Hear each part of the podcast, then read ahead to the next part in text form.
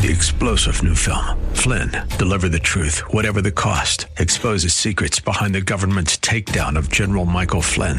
Flynn knew what the intel world had been up to. He ordered the first audit of the use of contractors. This set off alarm bells. He told the truth. He was the most dangerous person for Donald Trump to hire. They had to get rid of Flynn. Flynn, deliver the truth, whatever the cost. Available now. Watch it today. Go to salemnow.com. Salemnow.com.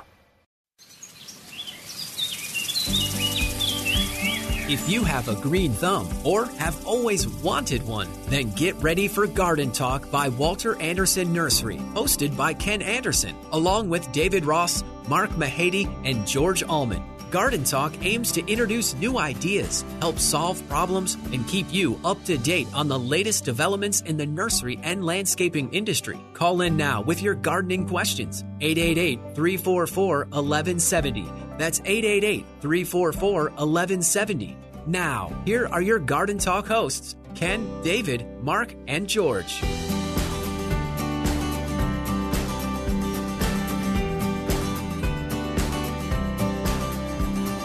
Good morning, San Diego. You're listening to Garden Talk here on KCBQ and KPRZ. Dad always loved his his mums because they would come back year after year, and Mom always got mums, and Dad always planted them, and was always happy to show me that his his mums were blooming and reblooming. They're one of my favorite fall plants. They're they're I don't grow them myself, but they're just spectacular. And the the variety of colors that that's available for the for the bedding mums and they like you said they're they're pretty easy They're to grow. Easy. The the problem with the bedding mums, the ones we sell, is they're they're small. You get your bloom and then they're done. But what people don't realize is if you take them and then transplant them, then you get twice as many blooms the following season, and you'll get mm-hmm. two or three bloom cycles a year out of them if you if you want. Mm-hmm. Well, and, and when they're when they bloom, I mean they're pretty much solid color. I mean they they put out a tremendous amount of flowers. when I was living in Tennessee, that was the big autumn. Everybody would go to the nurseries and buy tons of them, and the churches would put them out. Everybody had them out everywhere. Yeah, it's a it's a nice it's a it's a nice fall, fall color plant. That that is for sure. Uh, let's see. We're going to go down to Chula Vista where Anne is waiting. Good morning, Anne. How are you? Hi, good morning. Hope you all are well, and thank you for the show. You as well. Um, Thank you. my- you're welcome. My question is this other than calling the pest control company, um, there are some outside rats that are um, eating my cacti. Is there something I can safely spray on my cacti that would kind of deter them? I don't know if Some of the repellents list rodents and including rats, and I can't tell you off the top of my head which one, but you could try that. I would do the George method. Would you like to explain the George method, But, George? but one of the traps, Not one. the water bucket trap. Or Oh the, no no no! Your your circle of oh, of well, tra- of those, landmines. Those are specifically for the little voles that come out of a hole. I put them at a hole, but just I, I would use a trap. Traps work very well, and whatever they're eating is what I usually bait the trap with. I leave it out there all the time, and so it's not a new item that, that they, don't, they don't stumble upon it one day and, and are frightened by it, and it just sits there. And then one day I set it, and usually we catch some. Yeah, I've caught in three so far with different traps and all that. I was just trying to see if there is anything else There- that I could do to spray on a mint. Um, what about mint The- spray or you know? there are mint oil um, Repellents, or repellents, but they.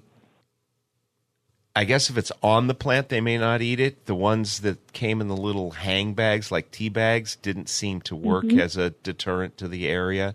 But I guess you could spray it with one of the the mint oil repellents.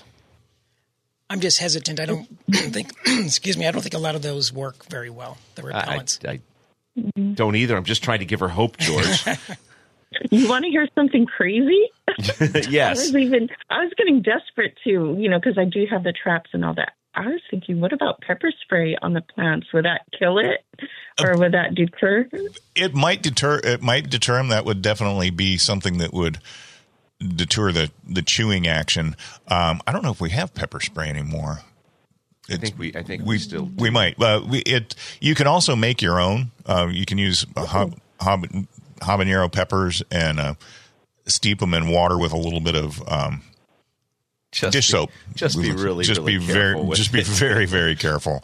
Um, but yeah, the pe- the pepper spray might deter them as well. And what, what, when you're using when you're using deterrents like that, it's the negative reinforcement that that really takes control. So you can't just do it once. You have to kind of keep up with it and and teach them that that is not something that they want to be fooling around with. Oh, awesome. Thank you. Thank you both so much. Oh, you're most welcome. You have a great weekend. You too. Okay, take care. I saw I saw an interesting article yesterday when I was um, making some notes for the making some notes for the show, and was, what's the difference between a weed and an invasive plant? Perception. Says, weeds are usually thought of as native plants that we don't want in areas such as landscapes, fields, and vegetable gardens, either because they reduce economic output or they are considered aesthetically displeasing. Invasive plants are generally non natives that infest natural ecosystems and can become problems. There are four distinctions between a weed and an invasive plant. First, First is how they are introduced to an area. Weedy plants in gardens, landscapes, or other agricultural fields are usually accidentally introduced, while that is sometimes true for invasive plants. They are more often intentionally introduced as ornamental plants for aquarium use or for food or fiber purposes. Next, weeds require human disturbance, such as tilling, to establish and flourish in, in an area. Invasive plants do not require any human assistance to grow and spread. Invasive plants tend to be more persistent in an area once established and don't require irrigation or fertilization, so are capable of growing and flourishing in areas without human assistance. Uh, finally, most weedy plants grow on land as annuals or herbaceous perennials, but invasive plants can be aquatic, parasitic, vining, woody, or herbaceous. Their life cycles range from annual to perennial. So I thought that was kind of interesting. I usually I, tell I do too, but I, I take exception with the weed. The with the original definition of the weeds are uh, native. usually it's uh, Well, when I think of weeds, I'm thinking about grasses and dandelions and oxalis. And I don't. Are any of those? uh, dandelions are native. Are they native here? Yeah, there's a couple of different. There's a couple of different forms. One of them is, um, I can't remember which one it is. Um, what the name of it is, but it's actually fairly rare. So, but yeah, uh, well, I usually tell people, you know, they come in and they would say, well, what? I want to know if this is a weed. Is it growing? is it growing where you want it to grow? No, then it's a weed. Then it's Exactly. a weed. Yeah. what- that was always my definition. Yeah, if if it's growing someplace you don't want it to grow, Yeah. then I would say it's a weed. You know, Right. If you like it and you and you want it to stay, then it's not a weed. Right. So I anyway, won't, I won't take exception with the invasive species things, but it kind of depends on what list it's on, whether it's an invasive species. or- well that and and then there's there are different people with different lists too, Correct. and uh, the what is it? With NGO, non-government organization? Yes. um, there's a lot of those out there that really they put out their opinion piece, um, but it's not necessarily what That not necessarily very, what is going very on. Very well tap danced around, Mr. Andersen. Thank you.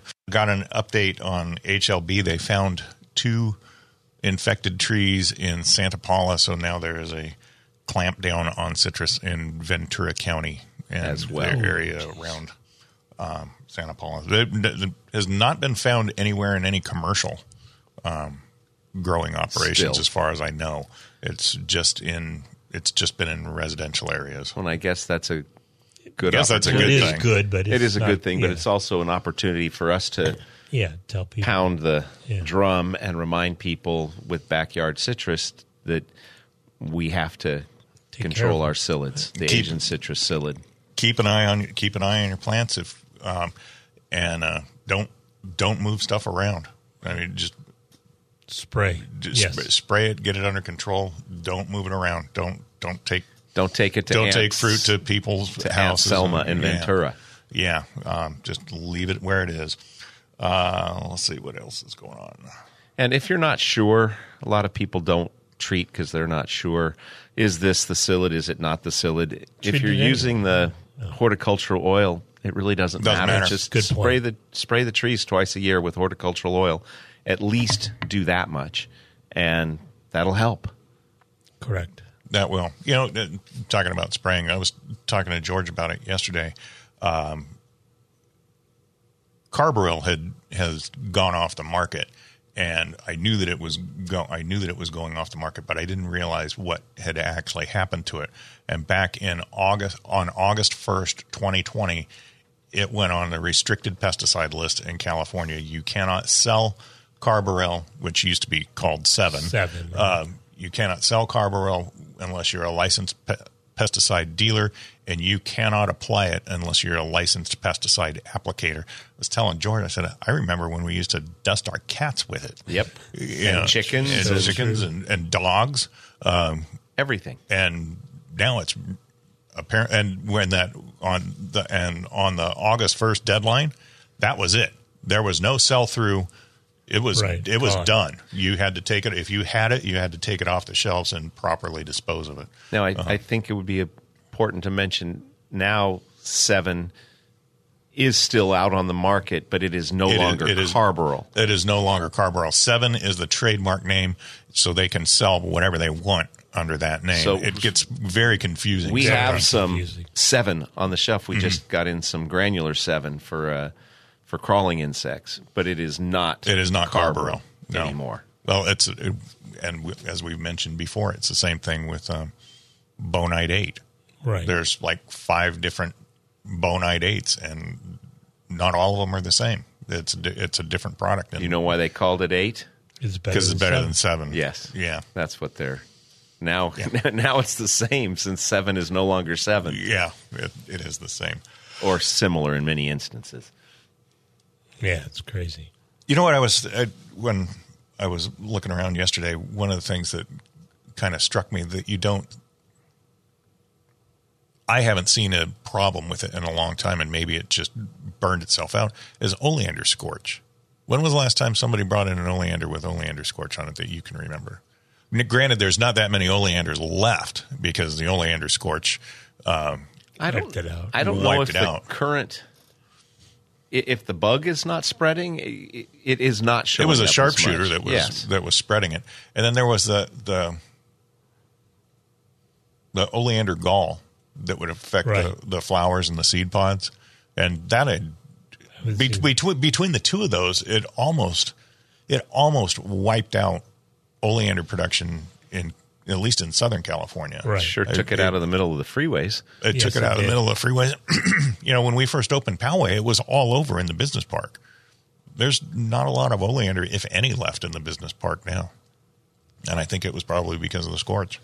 It's still Or a the- or durable the gall. shrub when it's not dying. When it's not dying, Yeah. yeah. Um, but it, we got, we got to the point where we hardly carried them at all. Now we're starting to They're have a trickling few back in. coming back in a little bit. Um, but that happened right about the same time. Monrovia got really into growing oleanders at one point. Do you remember that? They had the dwarf ones. They had Right. all they had all kinds of them, um, and that was right about the time that the market fell apart. the market fell apart. Yeah, kind of unfortunate. It'd be something I would do. Exactly. yeah. You know, what I think one of the nicest, one of the best looking oleanders that was out there was the double red oleander, but it had the had the unfortunate habit of not dropping its flowers once they faded. So you had a lot of dead flowers hanging all over the I plant. kind of liked the apricot kind of a salmon edge, but it was an apricot colored one. I vaguely remember that. It was usually just it was white, pink, and red were the were Right. the three colors that we we sold the most of. When I moved into the house where I am now, there was oleander along the fence as a screen between my property and the neighbors, and I took out every other one and put in citrus. And then as the citrus started growing, I took out the rest of the oleanders and got rid of them, and now it's a screen of Citrus. Citrus. Yeah, Very I think it's a better better option. I like to harvest. well, you can eat you can eat the citrus. Yeah, if I took care of the trees in the backyard and watered them, I would have fruit to eat off of them. But Yeah, I had to. sorta. I had to uh, pull my orange tree back from the brink of death last night after dinner. It was it was it was not happy. It was because the weather got warm? It got it got warm, and it was in a pot, and it didn't get as much water as it wanted. So I took care of As it. it last wanted or as it needed? Well, both. Okay. But it was very good of you to Yeah, to give it some. It'll be fine. It's it's it's fine. Um, you're listening to Garden Talk here on KCBQ and KPRZ. We're going to take a quick break, and we'll be back with more right after this. Get your gardening questions answered by calling 888 344 1170. That's 888 344 1170. There is more garden talk on the way. Welcome back to Garden Talk by Walter Andersen Nursery. Now, here's your hosts Ken Andersen, David Ross, Mark Mahady, and George Allman. And we're back with more garden talk here on KCBQ and KPRZ. At the end of the article, and this was something that I had never heard before. They said that if you're going to if you're going to go out and Are you going to freak everybody out now? yeah, because it, I it it kind of shocked me. I was surprised. I'd never heard of it. Um, but if you're going to handle snails or plants that have snail slime trails on them, um, they they recommend wearing latex or rubber gloves because the snails can carry rat lungworm disease, which is a nematode that infects the brain and spinal cord Of the infected. of the infected person. I've never heard of that either. I had never heard of it either. But then George reminded me that it was a couple of years ago down in Australia, some kid, uh, college kid, ate a slug on a dare. Okay, well, Yeah. a lot of good college did him. Um, ate a slug on a dare and he died from it. That he got a the rat lungworm infection and died. But I remember as I remember as a little kid. Well, I never wore gloves handling snails. No. We just went and picked them up and squished, squished them or Exactly. did Or- or, or worse, whatever. Yeah, we, we we never never wore gloves. So I cannot believe you just brought that up.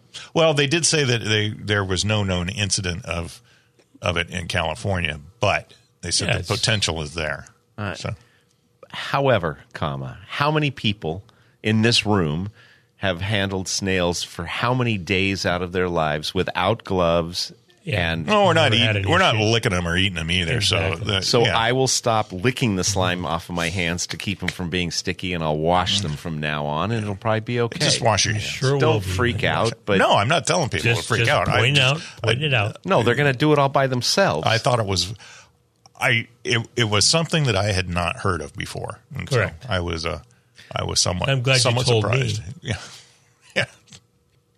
Keep you from going around and eating them. And then, of course, I said, "Well, you know, I, I can't remember the last time I saw a snail in my backyard." And so George piped up with, "Well, oh yeah, that, that's because you have more rats than you realize." That's right. That's why I don't have very many snails right now. uh, let's see. Have you done any harvesting in your yard or garden this week? Either of Pe- you? um, No. peppers.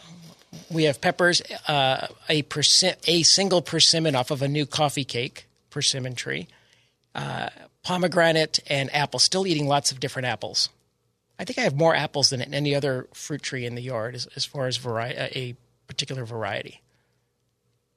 No, I love I'm just I staring love at you because apples, most of my apples are early and they're gone. Well, I- Anna I- and Dorsett. So yeah, I, I do have a lot of earlies, but I have the King David and the Lady Williams, and those are much later.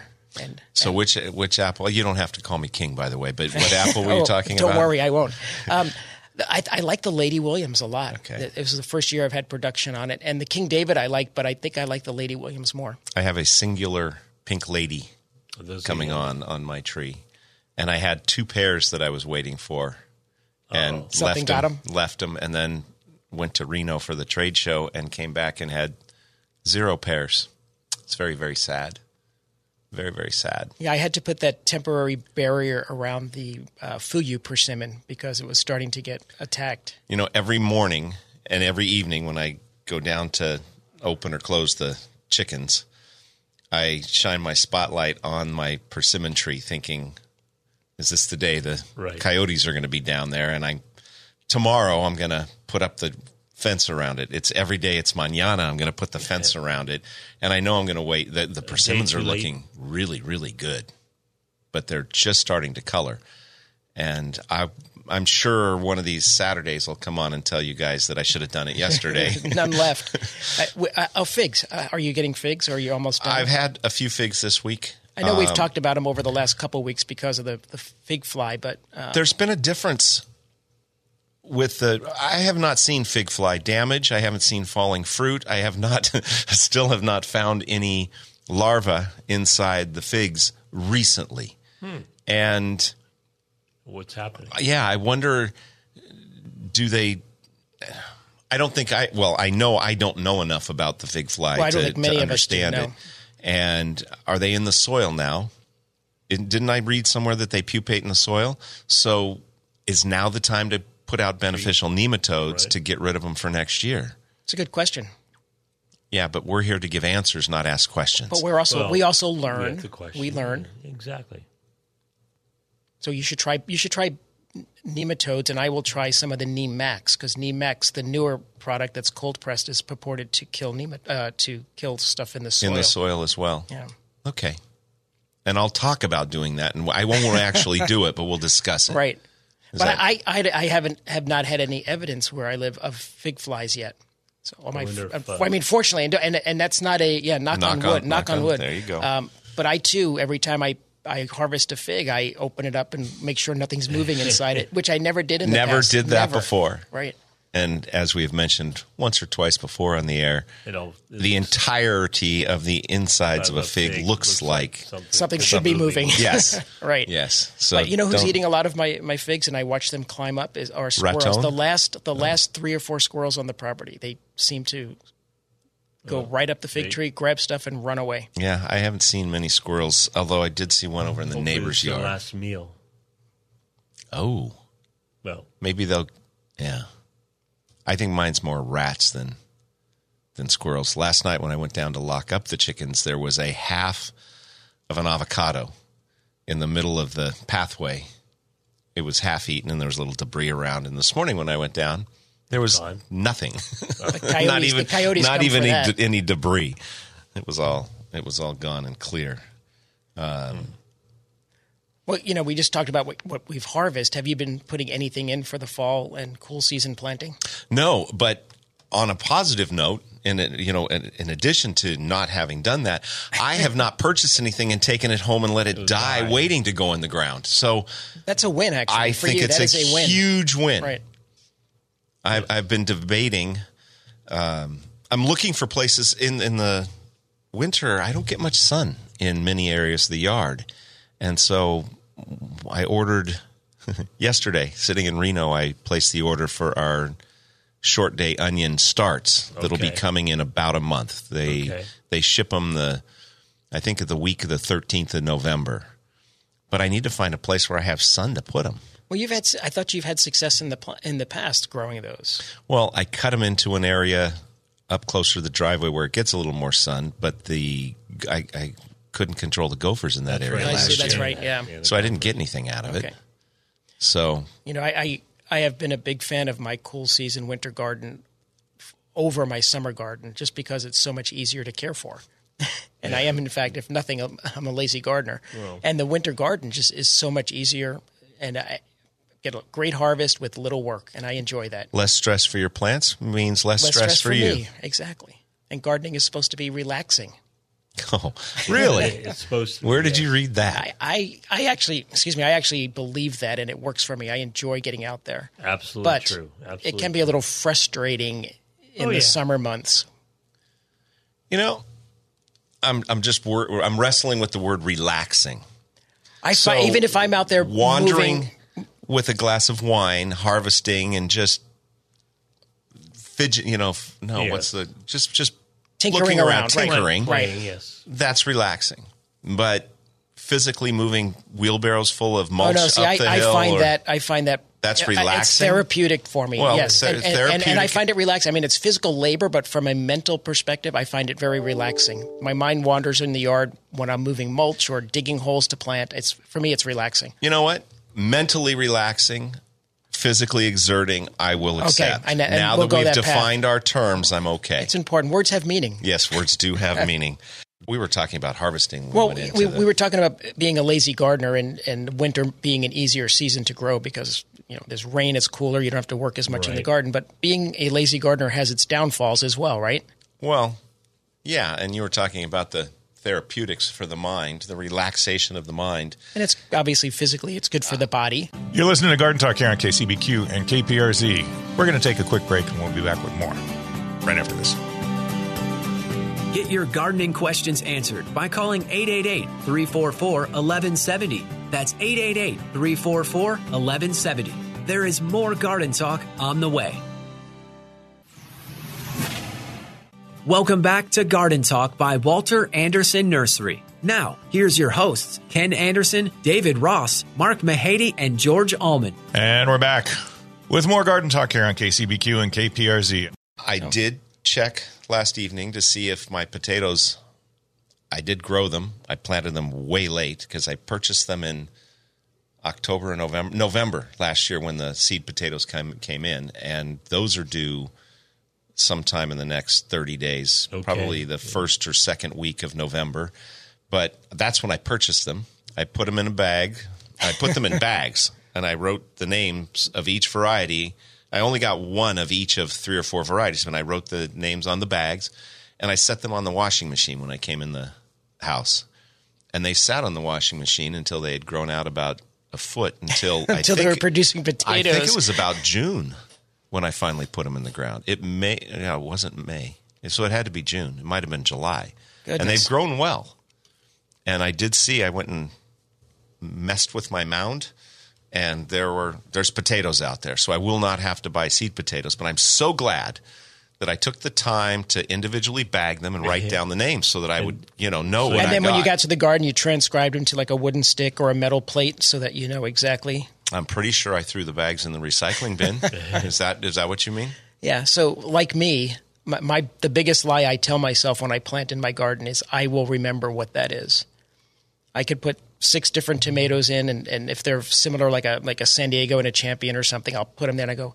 Was, Oh, was I'll be this- able to tell was- the yeah, difference. Is this the row that I did the? I'm an expert. Yeah, I could do this, and, and, and I and I do that with so much in the garden. I'll remember what this one is.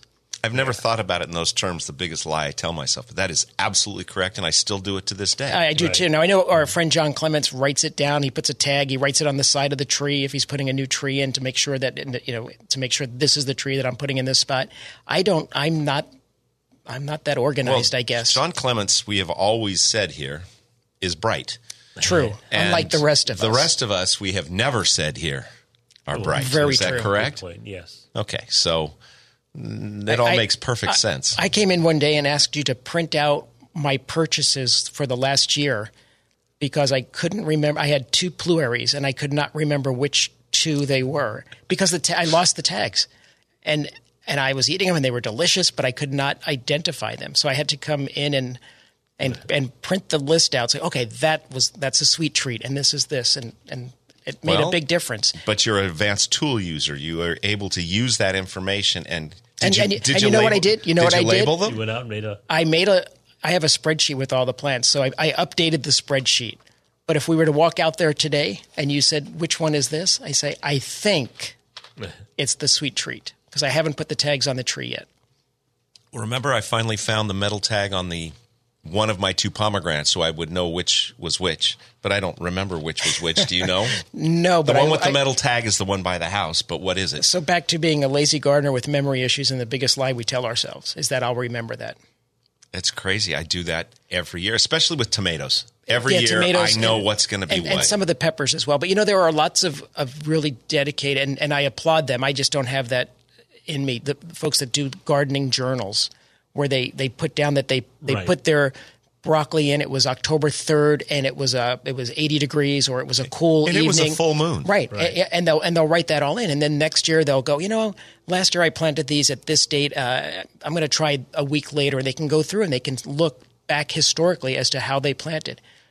I am not that person. well, that goes along with the same lie. I tell myself every year that I'm going to put a, a calendar in the garage and write those things down on the days that I do them.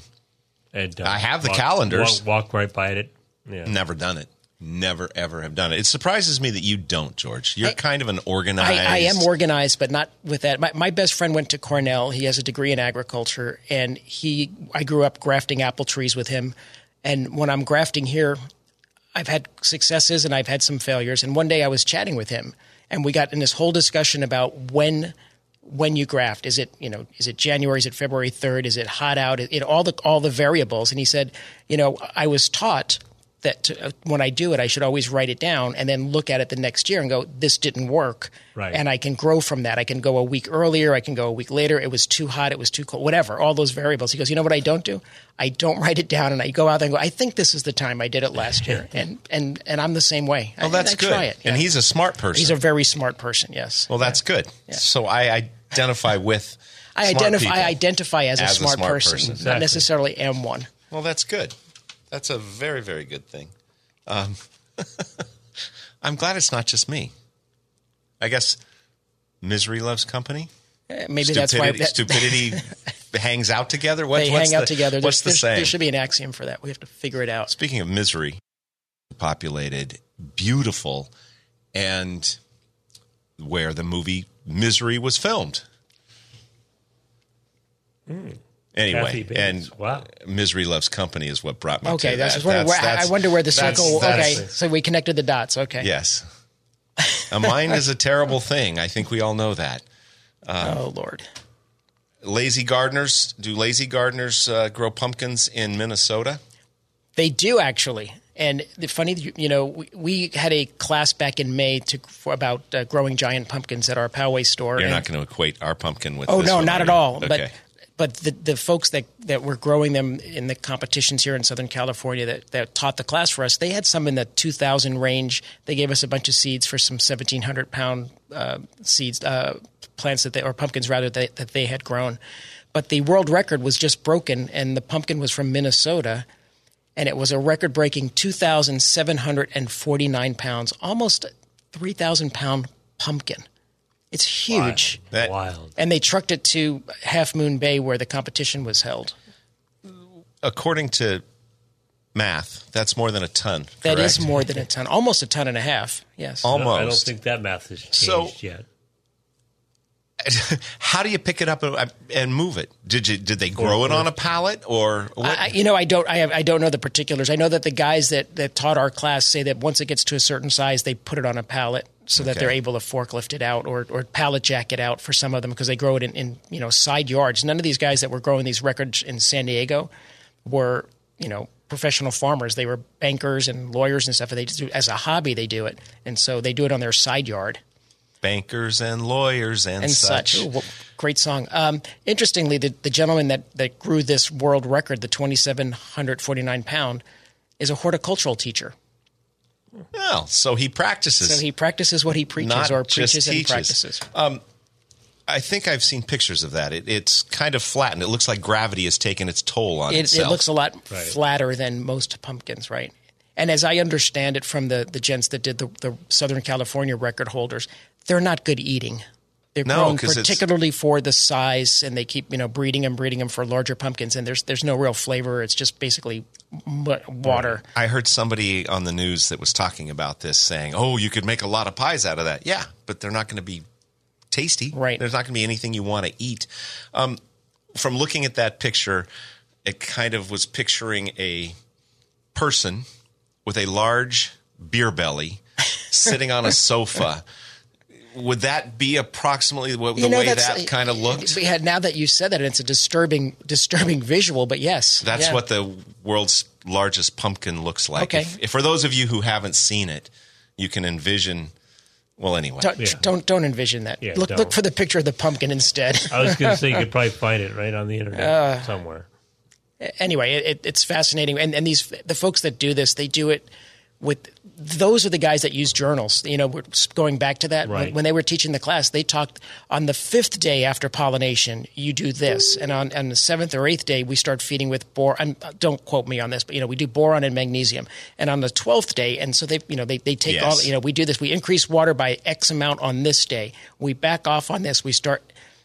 We way to- too much detail for me. Right. but if you want to grow a world, If you want to be pumpkin, successive, Yeah, uh, successful, what you you want to be excessive.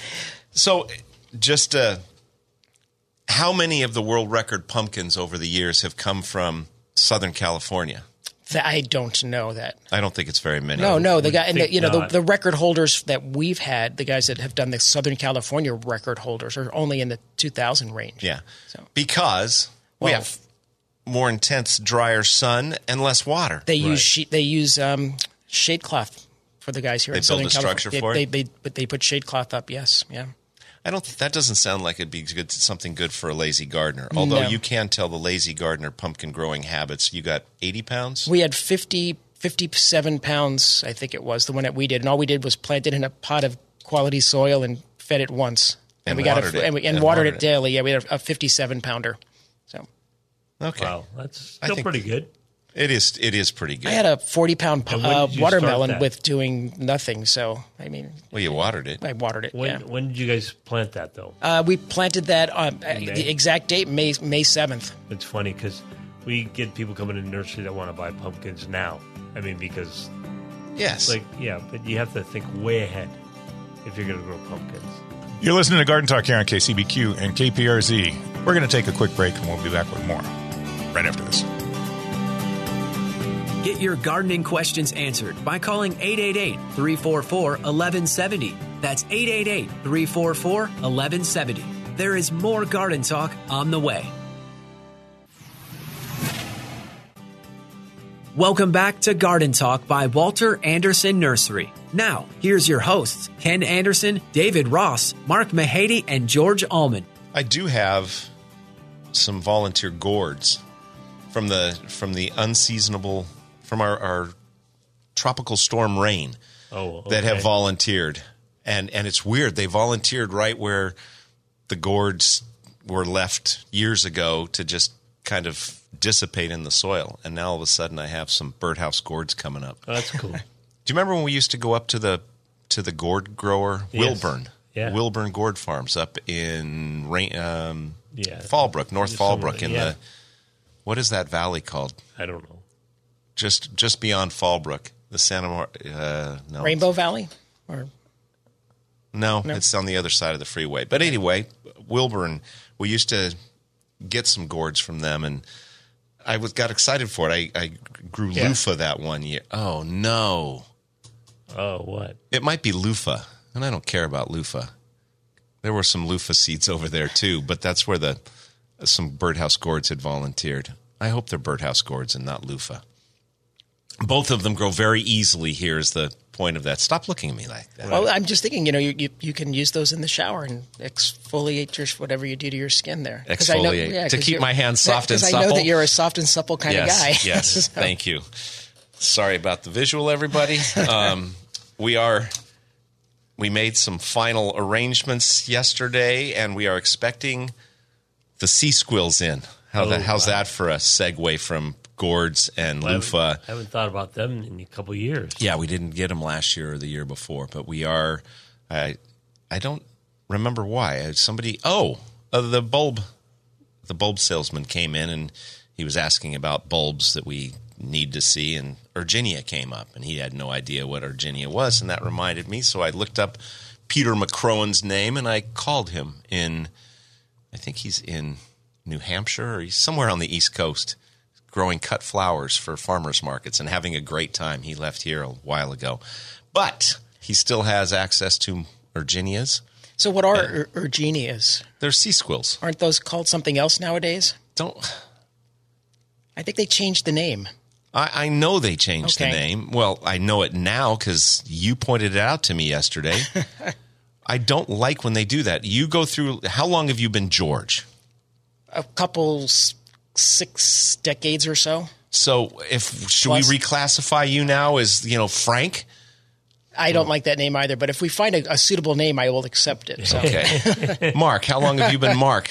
Eh, 60 years or so. And you've been a Mahady your whole life. oh, yeah. Would you like to be reclassified now? No, thank you. I mean, I'm sure many of your family would like Of to course. reclassify you, Yes, but that's, a that's- different. That's another topic that's for a another different day. story. The the the Dimea. What's what? What is it now? And now So- it's called Drimia. Drimia. Do you think the Drimia. Drimia family looked over at the Urginea and said, Come on in. You know, Come you're in." my buddy. Come on over here." Well, you know, we did it with rosemary. They said, you know, that flower looks very salvia. I didn't like it when and they so did now that. Rosemary's a salvia. But yeah, they, yeah, it's just not right. It is not right. So Urginea maritima, the sea Dry, squill, Drymena is Dry- now- Drimia. Drimia, Drimia. Drimia River. So, what is this plant that we're It is about? a sea squill. right. It is a an enormous Mediterranean bulb that follows the naked lady foliage and it dies down in the summer and then puts up a four to six foot tall flower spike that's blooming now. Which are used in cut flower trade. And It's a it's a really neat plant. It will naturalize here in Southern California. It's really easy to grow. Just plant it and forget it. It's just like don't a- put it anywhere where there's a lot of uh, winter water. You don't Yes. want to. Yeah. So Yes. if you have a low spot, don't put it there. but it'll naturalize in most areas of Now, of our think- county. I mean, I know the flower spike gets big, but I don't think it's all that attractive personally. well, hundreds of little onion flowers is what it reminds me of. Exactly. of. That's a great, great Yeah, I analogy. agree. Yep. And they're they're incredibly easy, as you said. I, I have a bunch of them growing in pots just because I have yet to determine where I want to put them in the yard. And I turned one out because I was going to separate it. It had so many bulbs, pups, you know, off of it, and I left it under a citrus, and it they were upside down and it still came out the side and came up and, and flowered and put out the leaves while it was not even in the ground. It was just lying there as bulbs. I think it's a, a neat plant. It is the. Well, it's it's a neat not the most exciting flower in the world. but- It's not like but a. you know, in mass, if there are several of them coming up at the same time, I think it's it's quite attractive. Uh, good but point. to, Good point. to Mark's point, it's not a flower spike of amaryllis flowers. Right. They're small, but they're gorgeous and they But- last for weeks. And they make a good cut flower. And if they- you put them in with other other plants, it's a great addition to a, a bouquet of some sort. And they Very take true. care of themselves. Well, that's it. Very low water. Yeah, it's a kind of a deserty uh, bulb. they don't need. No. Yeah, they'll naturalize here. Yep. And I first saw them. I was on a, a trip many many moons ago. I was at the nur- I was working at the nursery at the time, but I was got to go to Tunisia. And as we came out of the desert and headed up to the northwest, um, we were headed to an old Phoenician site, and on the side of the road, these five or six foot spikes of flowers were sticking out of the ground, and that's what caught my eye. Gotcha. And we go to this 4,000 year old Phoenician site, and people are out looking at the ruins, and I'm trying to find the, the there. These bulbs are growing around this this site, and the bulb was enormous. It was about the size of a volleyball, and so I'm over there trying to get one out of the ground, trying to figure out how I'm going to get it home. Um, I did get it out of the ground, but it left the roots behind. I ripped the bulb off of the roots, and that You ended probably my could have gone to jail for that. yeah, probably, Okay. probably. Um, and and then I I started looking for it because it was a it's a spectacular bulb, and none of the bulb growers have it because it's such a big, heavy bulb. It's going to Yeah. cost it. Too much to ship and yeah. And then it turns out that there was a an experimental farm up in Temecula. And you said, doesn't it? Isn't it like a rat poison Yeah, too or something? yeah. They use it. It it is a natural emetic for us. Yeah, we um, won't. It it's it has a horrible taste, but apparently rats like it. and they can't vomit it up. Okay. So it will take care of rats. okay. When I was reading about it when I first got ours, uh, it they talk about they they dry the bulbs up, they cut them into little chips, and then they mix it with some some kind of attractant that the rats are going to eat. You know, butter, sugar, peanut butter, crackers. I don't know some something in it that they're going to be attracted to.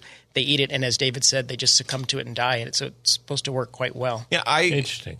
Have only read about the being poisonous and being a rat poison, and when you look into it further, I guess it is toxic, but it's I'm not suggesting anybody go eat it, but it's Right. mildly toxic, right? It's going to give right. us it has been nausea used. and- It has been used in medicine throughout the years, but you know, but I wouldn't. no, and I'm not suggesting Right. it. No, I just remember that when we talked about it years Yeah. and years ago.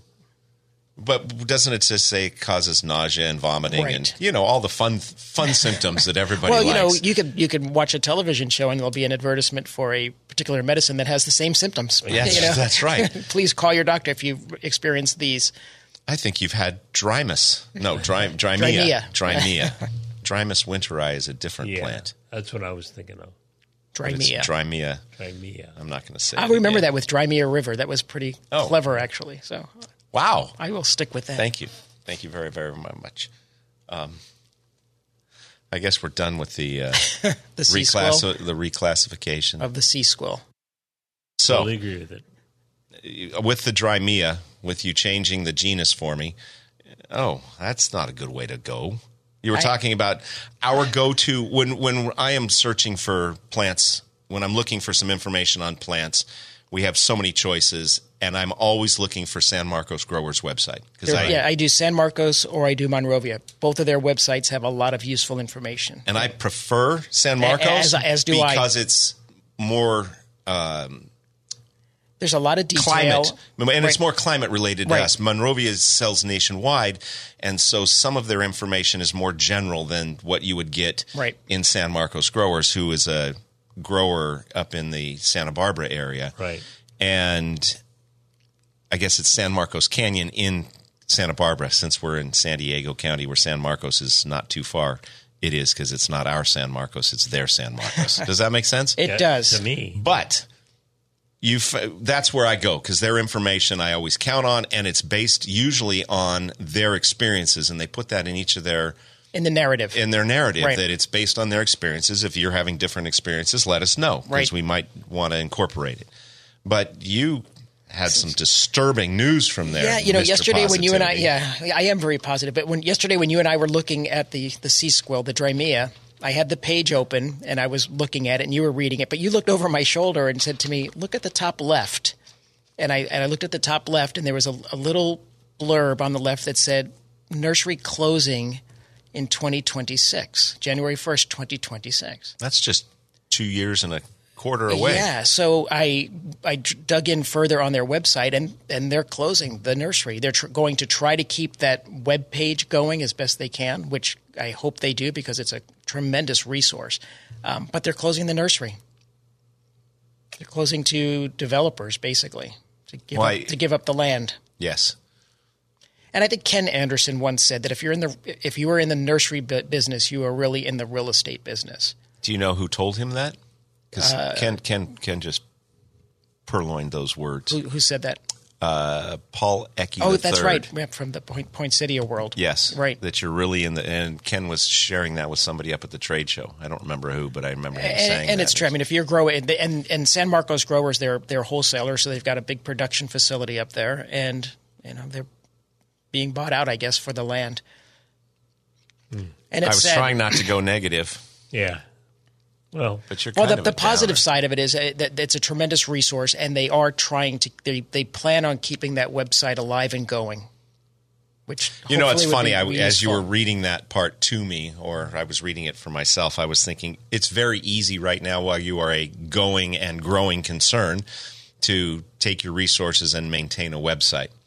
As soon as the nursery is no longer, Right. you're Yeah. probably going to be looking for other ways to use your resources. And I'm guessing that even though they are hoping to keep the I, I thought the same thing. you that, know. that it may go by the wayside. Right. Unless someone purchase it in some way or offers to maintain it. you know, you know, on the reclassifying plants, the there was a customer in yesterday that had citrus leaf miner, and he said he was using the Captain Jack's eight.